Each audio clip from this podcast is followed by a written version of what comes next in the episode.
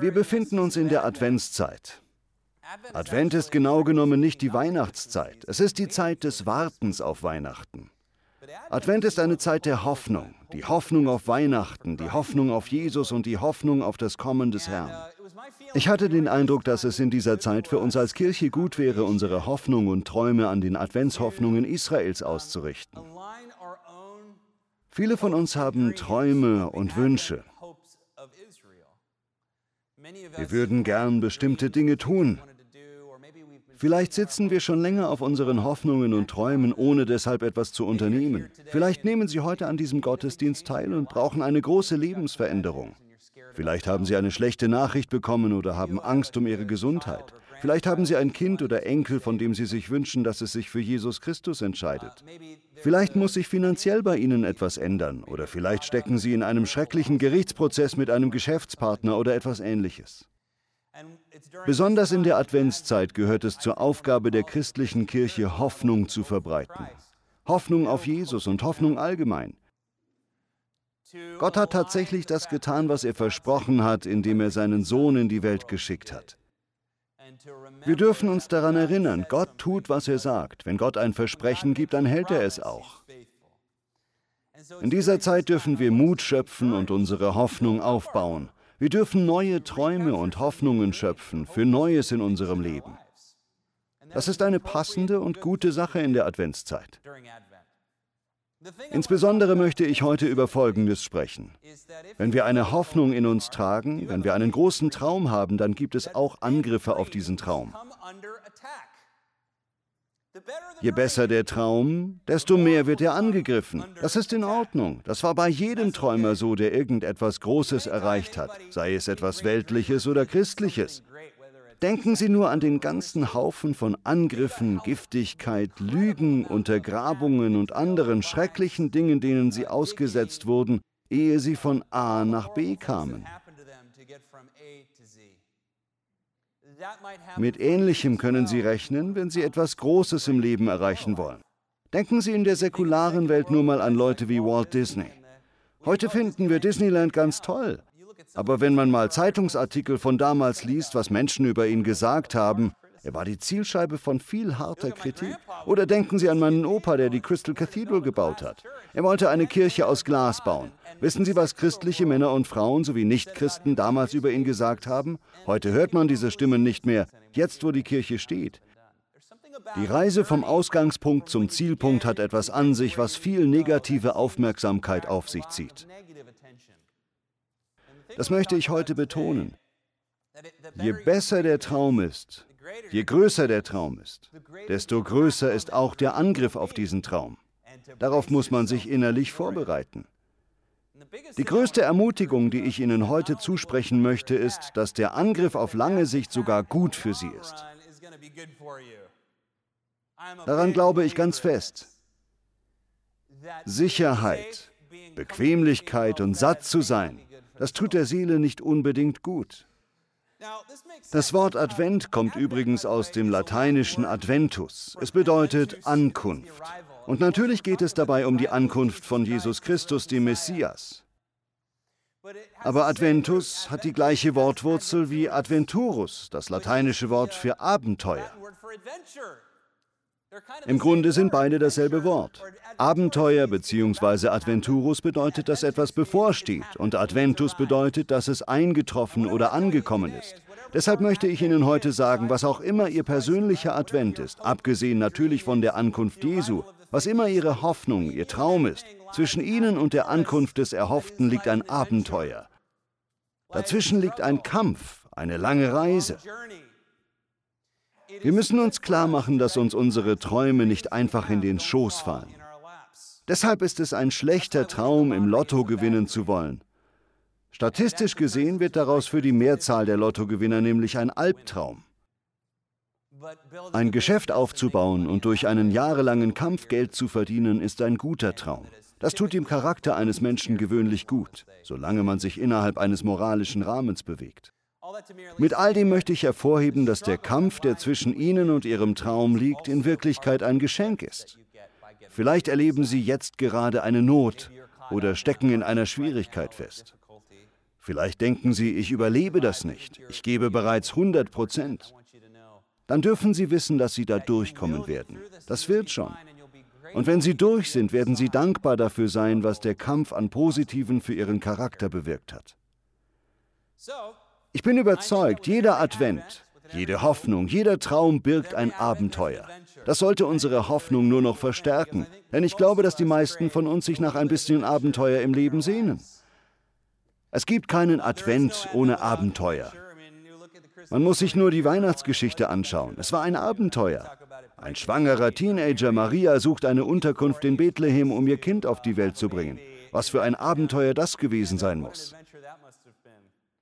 Ist es nicht interessant, dass wir das Wort Abenteuer verwenden? Wenn wir nach einem langen Arbeitstag nach Hause kommen und der Ehemann, die Ehefrau oder ein Mitbewohner oder Freund fragt, wie war dein Tag, sagen wir meistens, es war ziemlich abenteuerlich. Damit meinen wir, dass der Tag schwer war oder komisch oder dass viel Unerwartetes geschehen ist. Und genau das meine ich, wenn ich von Abenteuer spreche. Das veranschaulichen auch die Weisen aus dem Morgenland. Was für eine komische Geschichte. Die Weisen werden auch Magier genannt, die gleiche Wortwurzel wie Magie. Es waren also Zauberer oder so aus dem fernen Osten, vielleicht auch aus dem ehemaligen Babylon oder Persien. Wir wissen es nicht genau. Es könnte auch Indien sein. Es gibt viele Theorien darüber, dass sie Zoroastrier waren oder vielleicht die Nachkommen der Juden, die zur Zeit Daniels im babylonischen Exil gewesen waren. Wer waren sie? Dann ist da die unbequeme Wahrheit, dass sie sich der Astrologie bedienten und durch Sterndeutung und Wahrsagerei herausfanden, dass der Sohn Gottes in Israel geboren werden würde, ohne dass sie eine Vorstellung vom Messias hatten. Das ist einfach nur komisch. Und dann reisten sie tausende von Kilometern voller Gefahren. Auf der Strecke gab es Diebe und Räuber, schwierige Wetterbedingungen und all das, nur um einen kurzen Moment lang den König anbieten zu können nur um einem Kind ein paar Geschenke vorlegen zu können. Das zeigt uns, in der Weihnachtsgeschichte und dem Reich Gottes folgt ein Abenteuer auf das andere. Es ist das Abenteuer, das uns positiv formt und verbessert. Scheuen Sie sich nicht vor den Risiken, der Mühsal, den Schwierigkeiten, dem Kampf, der zwischen Ihnen und Ihren Hoffnungen und Träumen liegen. Übrigens, versuchen Sie nicht vorherzusagen, was passieren wird. Ich kann Ihnen garantieren, Sie werden falsch liegen. Das macht ein Abenteuer ja gerade dazu, dass es unvorhersehbar ist. Es ist unerwartet, es überrascht uns. Wir dürfen uns darüber freuen, dass all das zwischen uns und unseren Träumen liegt. Einige von uns sehen das als sehr gute Nachricht, andere von uns halten das eher für eine schlechte Nachricht. Aber es ist für uns alle in Wirklichkeit eine gute. Es gibt immer, immer, immer unvorhergesehene Kämpfe, Leid und Schwierigkeiten. Dazu kann gehören, dass andere Lügen über uns verbreiten, uns verleumden, uns anklagen, uns schaden wollen. Das liegt zwischen uns und unseren Träumen. Aber ist das wirklich so schlimm? Wirklich? Ich möchte das bezweifeln. Ich glaube, dass wir alle in dieser Kirche und alle Fernsehzuschauer von Kämpfern abstammen. Die heutige Welt ist vielerorts sehr bequem. Sie ist wohlgenährt, besonders in der westlichen Welt. Es gibt viel Sicherheit. Wir sind hier in Orange County, einem der reichsten Orte Amerikas. Es ist sehr wohlhabend. Aber unsere Vorfahren, mit Ausnahme einiger Könige und Königinnen, hatten nicht so ein bequemes Leben. Unsere Vorfahren waren Entdecker. Sie waren Soldaten. Sie waren Sammler und Jäger. Sie ritten auf Pferden. Sie marschierten durch Wüsten. Sie ertrugen Seuchen. Sie erduldeten Hungersnöte. Sie erlebten Tage ohne Essen, während sie von einem Ort zum anderen reisten. Sie bauten, sie überlebten, sie schufen all das, worin wir heute leben. Es gab auch viele Menschen, die nicht überlebt haben, aber das sind nicht unsere Vorfahren. Mit all dem möchte ich den Spruch unterstreichen, den ein Rundfunksprecher im Zweiten Weltkrieg berühmt gemacht hat. Wir stammen nicht von furchtsamen Menschen ab. Wir stammen nicht von Menschen ab, die umkommen, die schwach sind und untergehen. Wir stammen von Überlebenskünstlern ab. Unabhängig von unserer Rasse oder Ethnie. Ganz gleich, wer wir sind, wir stammen von Menschen ab, die es schafften. Ich glaube, in unserer Biologie, in den Genen unserer Vorfahren liegt etwas, was mit dem modernen Leben nicht richtig mitschwingt. Dostoevsky sagte so etwas wie, wenn wir eine perfekte Welt bauen könnten, würden wir sie wieder einreißen aus Langeweile. In uns liegt ein Verlangen. Kognitiv gesehen wollen wir zwar Nahrung und Unterkunft und Sicherheit und Ruhe, aber in uns liegt auch etwas Tieferes, was diese gleichen Dinge verachtet. Wir haben das Verlangen, unseren Wohnsitz zu verlassen und uns zu einem Abenteuer aufzumachen, trotz des Risikos, das zwischen hier und dort liegt. Meinen Sie auch, dass das wahr ist? Ich frage mich, wie viele der chronischen Sorgen und Ängste heutzutage, besonders unter jungen Menschen, damit zu tun hat, dass sie zu viel Sicherheit und Bequemlichkeit haben. Wir schieben die Schuld gerne auf Technologien, aber ich vermute eher, dass es damit zu tun hat, dass sie sich ihren Ängsten nicht stellen müssen. Keinen Träumen nachzujagen, nicht mehr aus dem Haus zu kommen und etwas zu wagen. Die Abnahme dieser Dinge trägt vielleicht mehr dazu bei. Das ist zwar nur eine Vermutung, aber der Mangel an echtem Kampf mag mehr damit zu tun haben als beispielsweise Videospiele. Ich glaube, dass besonders Christen, aber auch Menschen allgemein antifragil sind. Der Begriff Antifragilität wurde von einem Autor namens Nassim Taleb geprägt. Sollen wir das noch mal kurz durchgehen? Ich habe vor einiger Zeit schon mal darüber gesprochen. Antifragilität kann man sich folgendermaßen vorstellen. Angenommen, Sie wollen einen Karton voller Sektgläser an einen Verwandten schicken, der weit weg lebt. Das sind ganz besondere Sektgläser, ein Familienerbstück. Was würden Sie auf den Karton schreiben?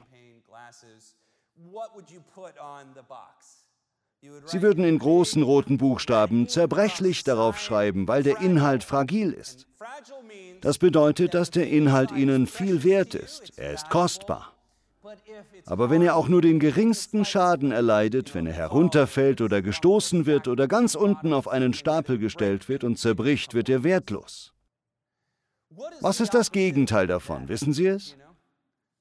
Diese Frage beantworten die meisten fast immer falsch. Das Gegenteil von Fragilität ist nicht so etwas wie eine Bowlingkugel oder Baseball oder Bowlingkegel, etwas, was so hart ist, dass man es einfach in einen Karton stecken kann und es unbeschädigt bleibt, ganz gleich wie grob mit dem Karton umgegangen wird. Doch genauso wie Neutralität nicht das Gegenteil von Negativität oder Positivität ist, so ist auch ein unverwüstlicher Baseball oder eine Bowlingkugel nicht das Gegenteil eines zerbrechlichen Sektglases. Das Gegenteil von Fragilität, sagt Taleb, ist Antifragilität. Antifragilität bedeutet, wenn man etwas mit Füßen tritt und herumwirft und im Stapel ganz nach unten stellt, dann verbessert es sich sogar noch. Es ist so, als würden durch den groben Umgang noch mehr Sektgläser entstehen, die an Wert gewinnen. Das wären ziemlich magische Sektgläser, oder? Was wäre, wenn man dem Inhalt eines Kartons das Beste tun könnte, indem man ihn aus einem Fenster würfe? Ich bin mir ziemlich sicher, dass unsere Postboten während der Weihnachtszeit das teilweise wirklich glauben.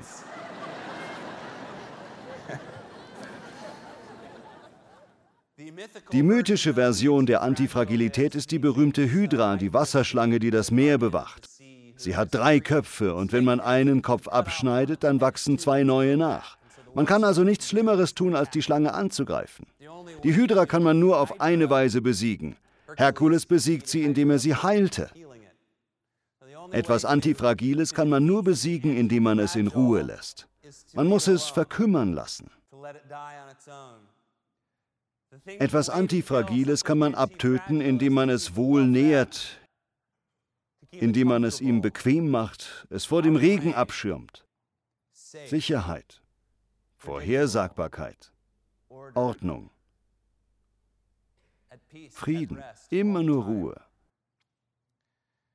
Als ich das letzte Mal über Antifragilität sprach, führte ich den unglaublichen Hulk als Beispiel auf.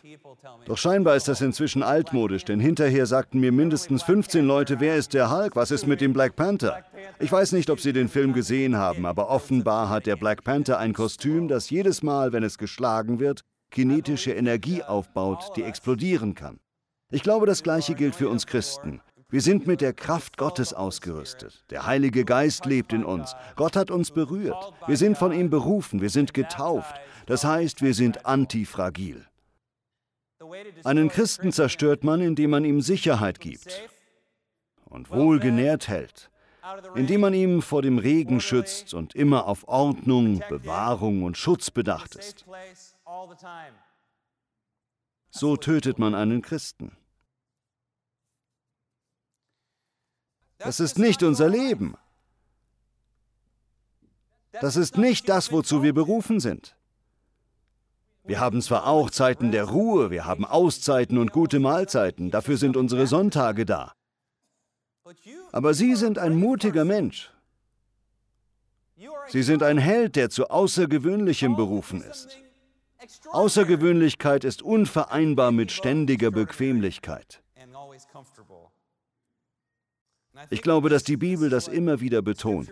Unsere Kraft liegt in unserem Leiden, in unserem Kampf, in unseren Schwierigkeiten, so wie im Schmelztiegel Gold geläutert wird. Das Lebensfeuer läutert die Seele. Schmerzen und Leiden sind zwar nicht unser Ziel, unser wichtigstes Anliegen ist Gottes Sache, aber dabei müssen wir keine Angst vor Schmerzen, Leiden und Schwierigkeiten haben, selbst nicht vor dem Tod.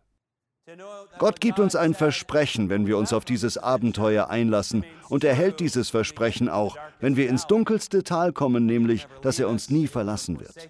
Er lässt uns nicht im Stich, sondern bringt uns ans Ziel. Gott bringt sie hindurch, also vertrauen Sie ihm in dieser Zeit. Haben Sie keine Angst, all das wird Ihnen gut tun. Das ist eine Botschaft, die wir in der Welt nicht mehr viel hören, dass uns das alles gut tut. Wir hören mehr Sicherheit, mehr Bequemlichkeit, mehr Protektionismus. Das macht mir Sorgen. Wenn ich Zeit habe, spreche ich noch ein bisschen darüber. In der Bibelstelle, die Hannah heute vorgelesen hat, Jesaja Kapitel 11, gibt es eine Prophetie über den Baumstumpf vom Königshaus David. Stellen Sie sich einen riesigen, eindrucksvollen Baum vor, von dem nur noch ein Stumpf übrig ist. Es ist traurig. Oh Mann, hier stand einmal ein herrlicher Baum und jetzt ist es nur noch ein Stumpf. Vielleicht haben Sie sowas schon mal im Wald gesehen. Sie denken, ich frage mich, wie der Baum wohl ausgesehen hat, was das für ein Baum war. Dann steht da, aus diesem Stumpf wird ein junger Trieb sprießen. Das klingt zunächst nach etwas Kleinem. Das steht zwar so direkt nicht in Jesaja, aber aus dem Bild geht hervor, dass dieser neue Trieb zu einem riesigen Baum heranwachsen wird, denn er wird viel Frucht tragen. Er spricht von der ganzen Frucht, die der Baum tragen wird, all das Gute, das er in der Welt ausrichten wird, was es für Gottes Schöpfung und Gottes Volk bedeuten wird. Von diesem Stumpf, den alle für tot gehalten hatten, sollte sehr viel Frucht kommen.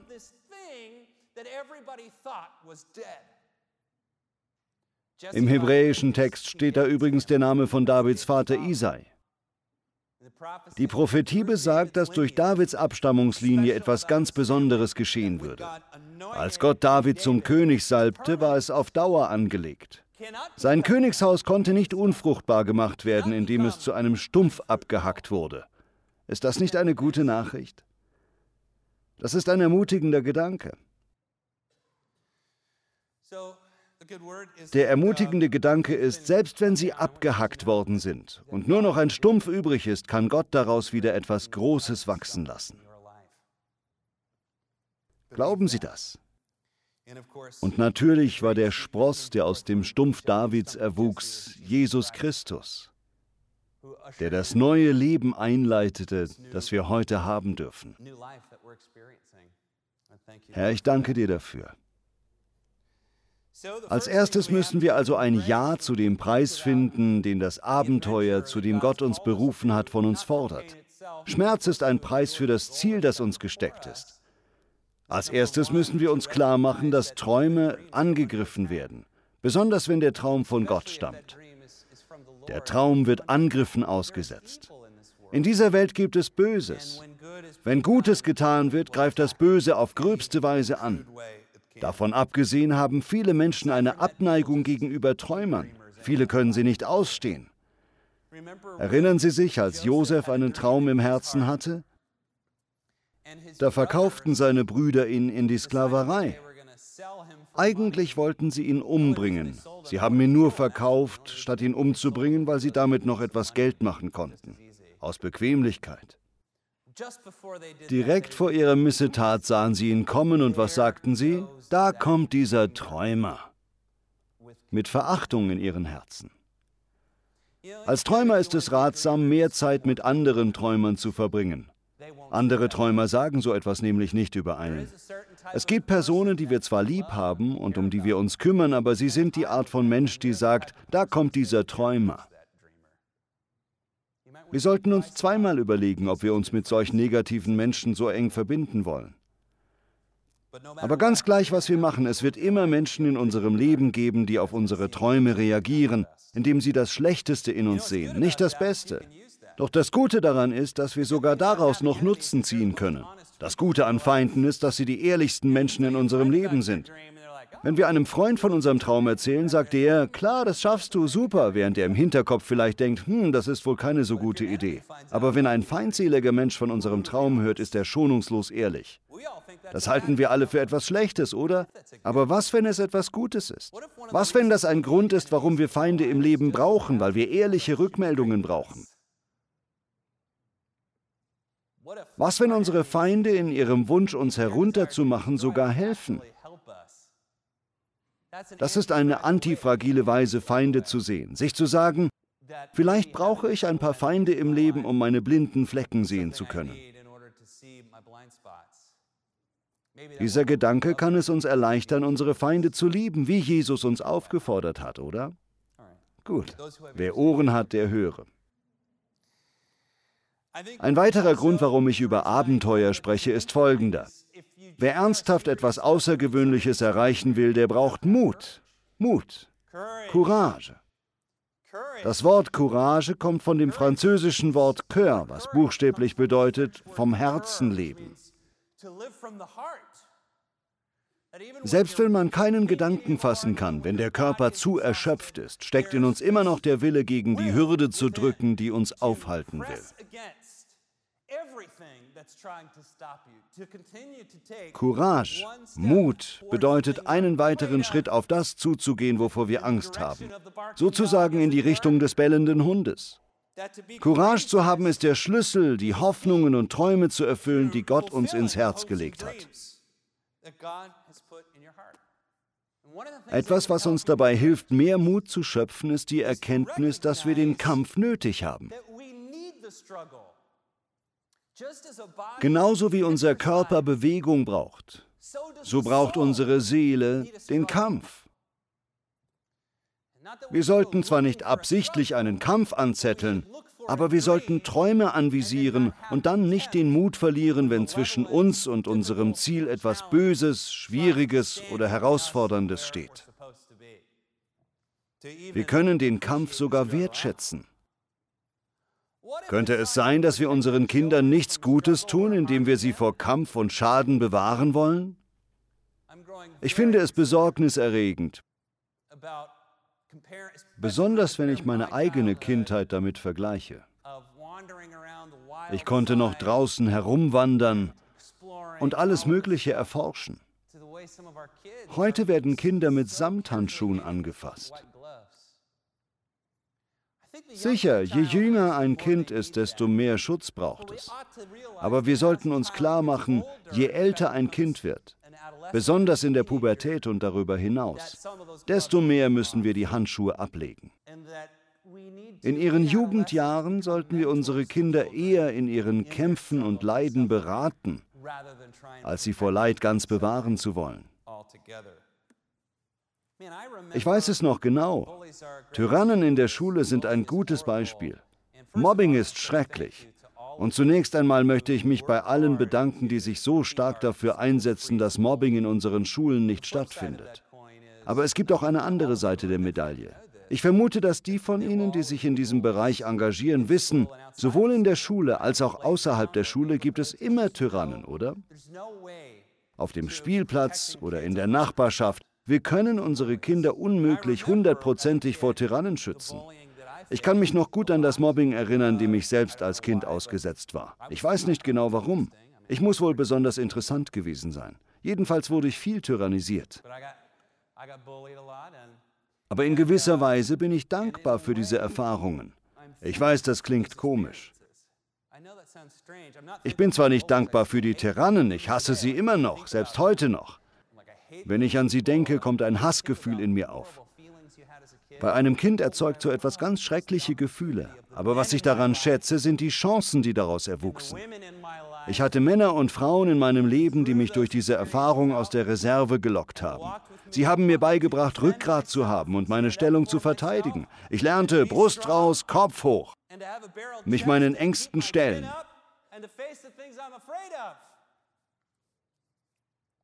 Ich lernte, dass es im Leben immer einen Kampf gibt. Einerseits hoffe ich also, dass Mobbing völlig verschwindet, andererseits hoffe ich, dass wir den Wert darin erkennen, unseren Kindern zur Seite zu stehen und ihnen beizubringen, sich zu behaupten und ihren Ängsten zu stellen. Nicht nur in Bezug auf Mobbing, sondern bei allen Kindheitsherausforderungen, einem gebrochenen Arm, einem verlorenen Spiel. Wir sollten unsere Kinder Spiele auch verlieren lassen. Sie brauchen solche Erfahrungen. Je älter unsere Kinder werden, desto mehr sollten wir sie coachen und begleiten, aber weniger kontrollieren. Hören Sie, wenn Sie Ihr Kind fragil machen wollen, dann beschützen Sie es auch mit zunehmendem Alter. Wenn Sie es antifragil machen wollen, begleiten Sie es. Da besteht ein großer Unterschied. Das Ergebnis hat man heute in der Generation, die jetzt mit der Berufsausbildung anfängt. Es herrscht eine Fragilität. Ich glaube, dass die politischen Probleme unserer Zeit auf eine Kultur der Fragilität zurückzuführen sind. Es herrscht eine Unfähigkeit, gegenteilige politische oder religiöse Ansichten zu hören. Das herrscht auch in der Kirche. Wir sollten verschiedene Ansichten zusammenbringen. Wir sollten bei einer Tasse Kaffee gegenteilige Ansichten ganz locker erörtern können. Damit möchte ich sagen, dass es für die Seele gefährlich ist, besonders für uns Christen, uns von allem Gegenteiligen abzuschirmen und in einer Echokammer zu leben. Wir sollten uns nicht vor allem Schmerz und allem Leid schützen. Unser Ziel sollte nicht Bequemlichkeit sein, kein undichtes Dach zu haben, wohlgenährt zu sein, Sicherheit, Vorhersagbarkeit, Ordnung. Gott hat uns mit seiner Kraft ausgerüstet. Es ist unverantwortlich, mit dieser Kraft nicht etwas Gutes in der Welt vorantreiben zu wollen, auch wenn es uns einige Beulen und blaue Flecken kostet. Wenn Sie heute mit Tyrannen zu tun haben, auch als Erwachsener am Arbeitsplatz, oder wenn Sie Schwierigkeiten, Krankheit, Angst oder einen Gerichtsprozess am Hals haben, dann Kopf hoch, Brust raus, stark bleiben. Momentan mag es wie ein Stumpf aussehen. Sie mögen sich abgehackt vorkommen. Dann will ich Ihnen sagen, dass Gott etwas Großes aus Ihrem Leben hervorbringen wird, reich und fruchtbar. Sie müssen nur standhaft bleiben und sich Ihren Ängsten stellen.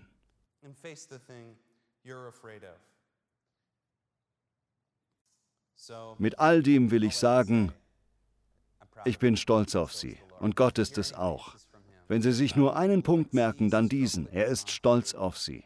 Gott sieht den Kampf, den Sie durchmachen. Er sieht, was Sie hinter sich haben. Er hat Sie nie verlassen. Er ist nie von Ihrer Seite gewichen und er wird immer an Ihrer Seite bleiben und diese Kirche auch. Sie sind geliebt. Gott wird Sie ans Ziel bringen. Haben Sie keine Angst vor Schaden. Haben Sie keine Angst, was passieren wird. Wenn Sie am Ziel ankommen, werden Sie zurückschauen und froh darüber sein, was Sie durchgemacht haben. Amen. Herr, wir danken dir und wir lieben dich. Wir beten im Namen von Jesus, dass du uns die antifragile Kraft unserer Seele klar machst. Herr, wir wollen lernen, dass zu viel Komfort und zu viel Angst uns verderben. Herr, ich bete für mehr Abenteuer im Leben von allen, die an diesem Gottesdienst teilnehmen und für den großen Lohn, den wir erhalten, wenn wir uns auf etwas Außergewöhnliches und Neues einlassen. Herr, wir lieben dich so sehr und wir danken dir für diesen Moment. Im Namen Jesu. Amen.